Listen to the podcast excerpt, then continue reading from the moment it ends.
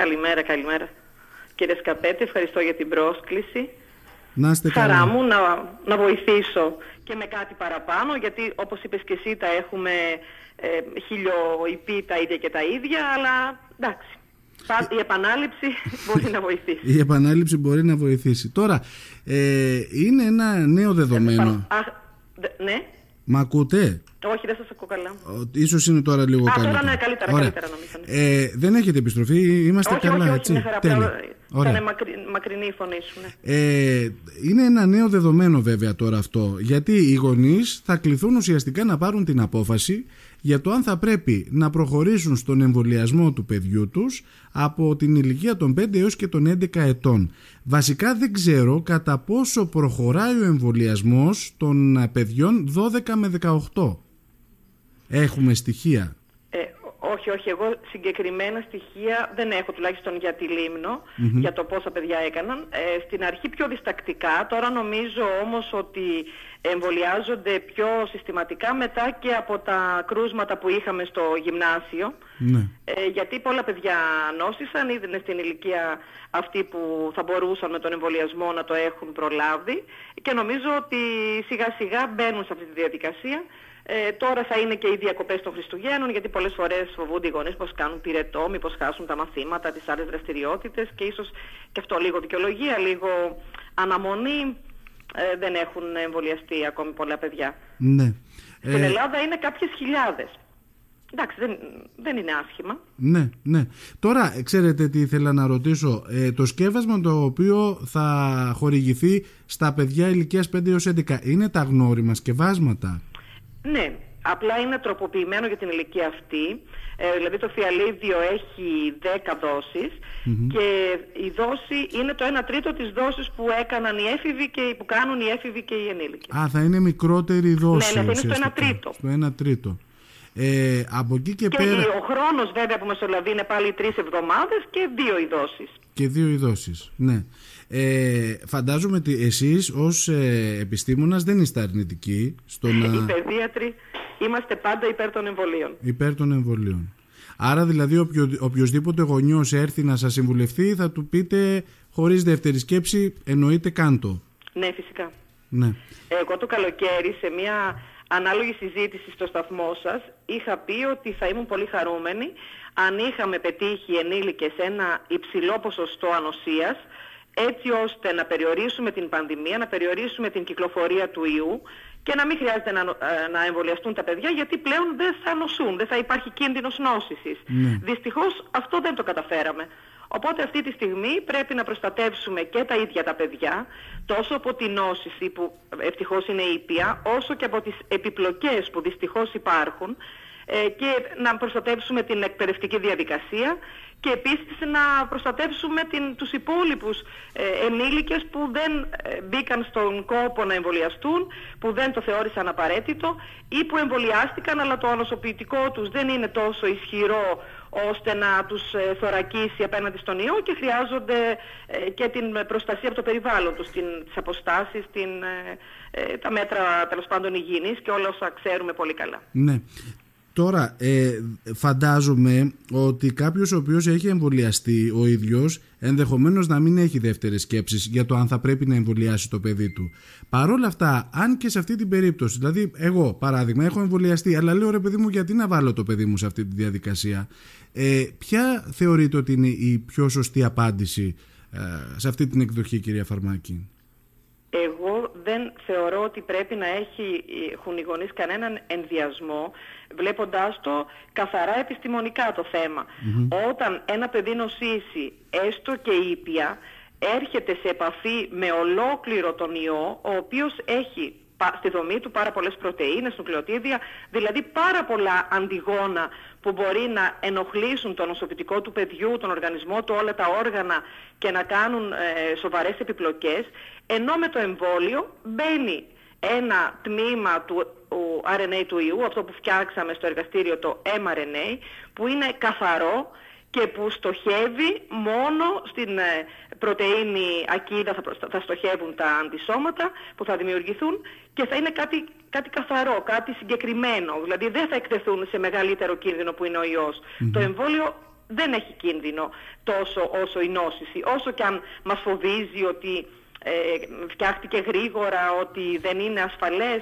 Εγώ θεωρώ ότι τα mRNA εμβόλια είναι τα καλύτερα εμβόλια που διαθέτουμε. Δηλαδή συγκρινόμενα με όλα τα άλλα που κάνουν τα παιδιά όλα αυτά τα χρόνια, είναι τις τελευταίες τεχνολογίες τα πιο καθαρά, τα πιο καλά, τα πιο, ε, αυτά που στοχεύουν καλύτερα σε αυτό που επιζητούμε. Είναι σημαντικό αυτό που λέτε. Στον ιό. Νομίζω ότι είναι πολύ σημαντικό αυτό που λέτε και ε, η αλήθεια είναι ότι και εγώ δεν μπορώ να καταλάβω γιατί ξαφνικά μπαίνουμε σε δεύτερες σκέψεις και ακούμε τον οποιοδήποτε που μπορεί να έχει διαφορετική εντύπωση όταν μέχρι τώρα για να πάει το παιδί μας στον υπηαγωγείο ή στον παιδικό σταθμό θα έπρεπε να έχουμε στα χαρτιά του ότι έχει εμβολιαστεί πλήρως.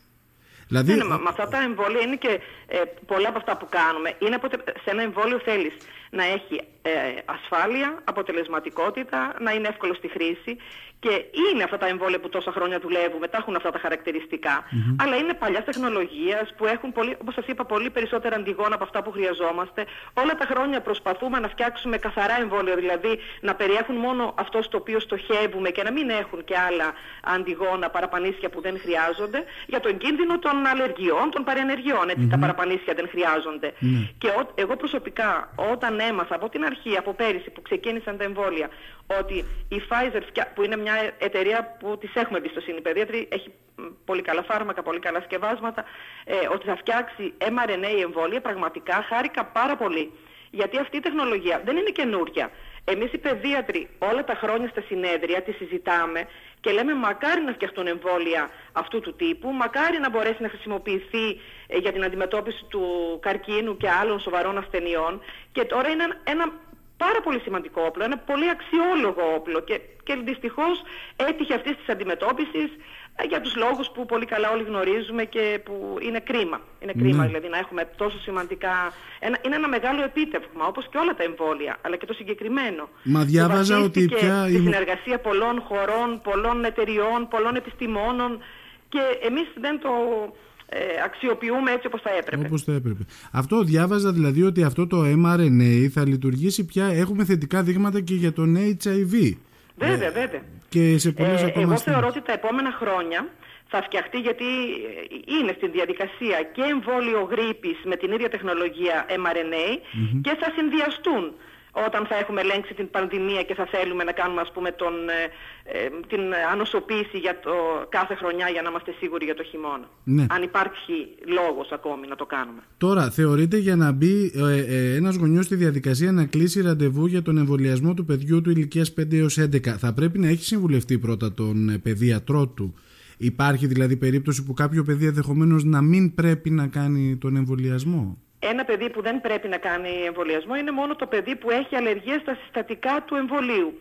Που ε, εγώ δεν γνωρίζω τέλος πάντων ε, ευτυχώς να έχουμε αλλεργίες, τουλάχιστον στο ΠΕΚ που υπάρχει σε κάποια σκευάσματα για, την, για το πεπτικο ε, οπότε αυτός είναι ένας λόγος. Το ίδιο με τους ενήλικες. Ναι. Ότι όταν έχουμε αλλεργίε στα συστατικά ενός εμβολίου πρέπει να το κάνουμε. Αυτό θέλω και να το... τα παιδιά που έχουν ε, θέμα με άνοσο-ανεπάρκειες, είτε γιατί λαμβάνουν χρόνιες θεραπείες με άνοσοκατασταλτικά, κορτιζόν και διάφορα, ή έχουν ε, πολύ πρόσφατη μια θεραπεία για ε, κακοήθεια, αυτά τα παιδιά ναι θα πρέπει να συμβουλευτούν όχι μόνο τον παιδίατρό τους αλλά και τον γιατρό, τον αιματολόγο ή τον ογκολόγο που το παρακολουθεί. Ναι, εκεί έχουμε μια ιδιαίτερη μεταχείριση όπως είναι και για τα άλλα εμβόλια έτσι, όχι μόνο για τον κορονοϊό. Ναι, τώρα επειδή αναφερθήκαμε λίγο στις αλλεργίες, το έχω ακούσει ως δικαιολογία. Εγώ είμαι ε, για ενήλικες είναι μιλώ. δικαιολογία. Ε, είμαι αλλεργικός, δεν μπορώ να κάνω το εμβόλιο, αλλά εδώ μου, μου ξεκαθαρίζεται για ποια αλλεργία μιλάμε, έτσι. Ναι, ναι. Δεν έχει να κάνει επομένως με αλλεργία, δια, διατροφική αλλεργία. Όχι, Έφαγα ούτε κάτι. Με ούτε με αλλεργίες στη γύρι ή σε άλλα αλλεργιογόνα, ούτε με τα δείγματα των εντόμων, με καμία ε, από αυτές τις αλλεργίες. Είναι τελείως άλλος ο μηχανισμός και είναι μόνο στα συστατικά του εμβολίου. Μάλιστα, μάλιστα. Ωραία. Ε, ευελπιστώ και εύχομαι να καλύψαμε ενδεχομένως ε, κάποιες απορίες ή κάποιες σκέψεις που μπορεί να γίνονται από τους γονείς. Η δικαιολογία μονίμως είναι ότι είναι ένα πρόσφατο σκεύασμα και δεν ξέρουμε πώς μπορεί να λειτουργεί ε, μακροπρόθεσμα στον οργανισμό. Ε, έχει βάση αυτό, κυρία Φαρμάκη; Εντάξει, τώρα λογικό είναι ότι πάντα το άγνωστο, το καινούριο ε, μας φοβίζει, μας κάνει επιφυλακτικούς. Ε, όμως, όπως είπα, είναι γνωστή η τεχνολογία αυτή του mRNA εμβολίου, της mRNA τεχνολογίας από καιρό.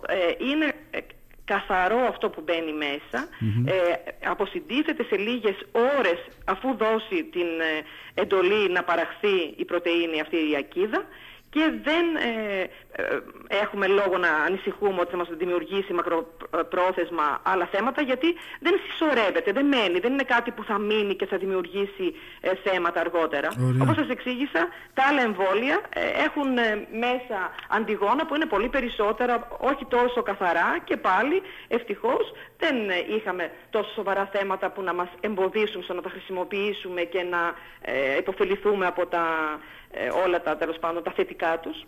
Καλώς. Κυρία Φαρμάκη, θέλω να σας ευχαριστήσω πάρα πολύ για την κουβέντα που κάναμε, για τις πληροφορίες που μας δώσατε και ευελπιστώ και εύχομαι να βοηθήσαμε έτσι οι γονείς να, να πάρουν απόφαση ώστε να κλείσουν το ραντεβού. Ναι, ναι, νομίζω ότι είναι πολύ σημαντικό. Ήθελα, Παναγιώτη, αν μου επιτρέπεις, ναι. μόνο μία κουβέντα. Βεβαίως. Επειδή ε, έχουμε και αυτό το διάστημα και στη Λίμνο κρούσματα σε παιδιά και σε όλη την Ελλάδα το 10% των θετικών κρουσμάτων που ακούμε καθημερινά ε, των θετικών περιπτώσεων είναι παιδιά, ε, ότι τα παιδιά ευτυχώς νοσούν ε, ήπια.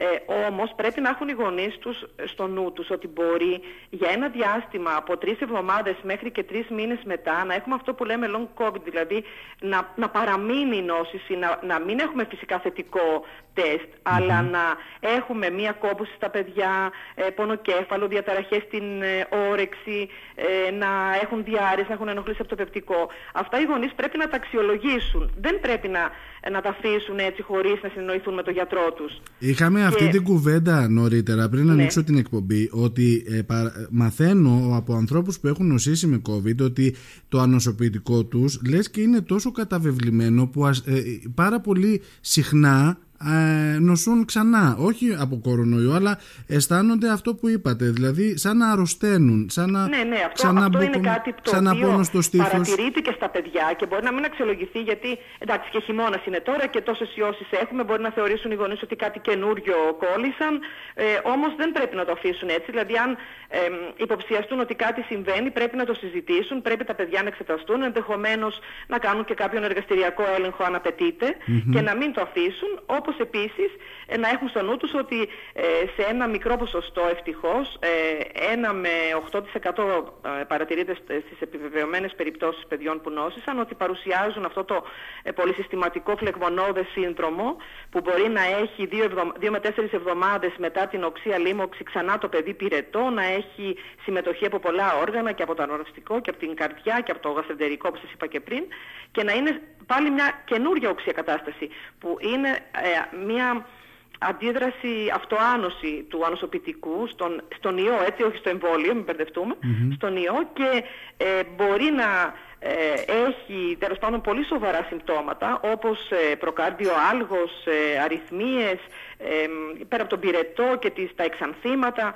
και να τα αξιολογήσουν επίσης και να τα συνδέσουν με τον COVID. Ή αν το παιδί τους δεν νόσησε και είχε νοσήσει κάποιο άτομο από την οικογένεια, επίσης να το αναφέρουν στο γιατρό. Ότι πριν 15 μέρες ο θείος, ο πατέρας, η γιαγιά, κάποιος νοσούσε. Και να το συνδέσουν. Αυτό έτσι ως... Ε, δεν θέλω να φοβήσω κανέναν προς Θεού. Ε, απλά να... Γιατί επειδή αυτά δεν ακούγονται στην τηλεόραση, ακούμε τα ίδια και τα ίδια.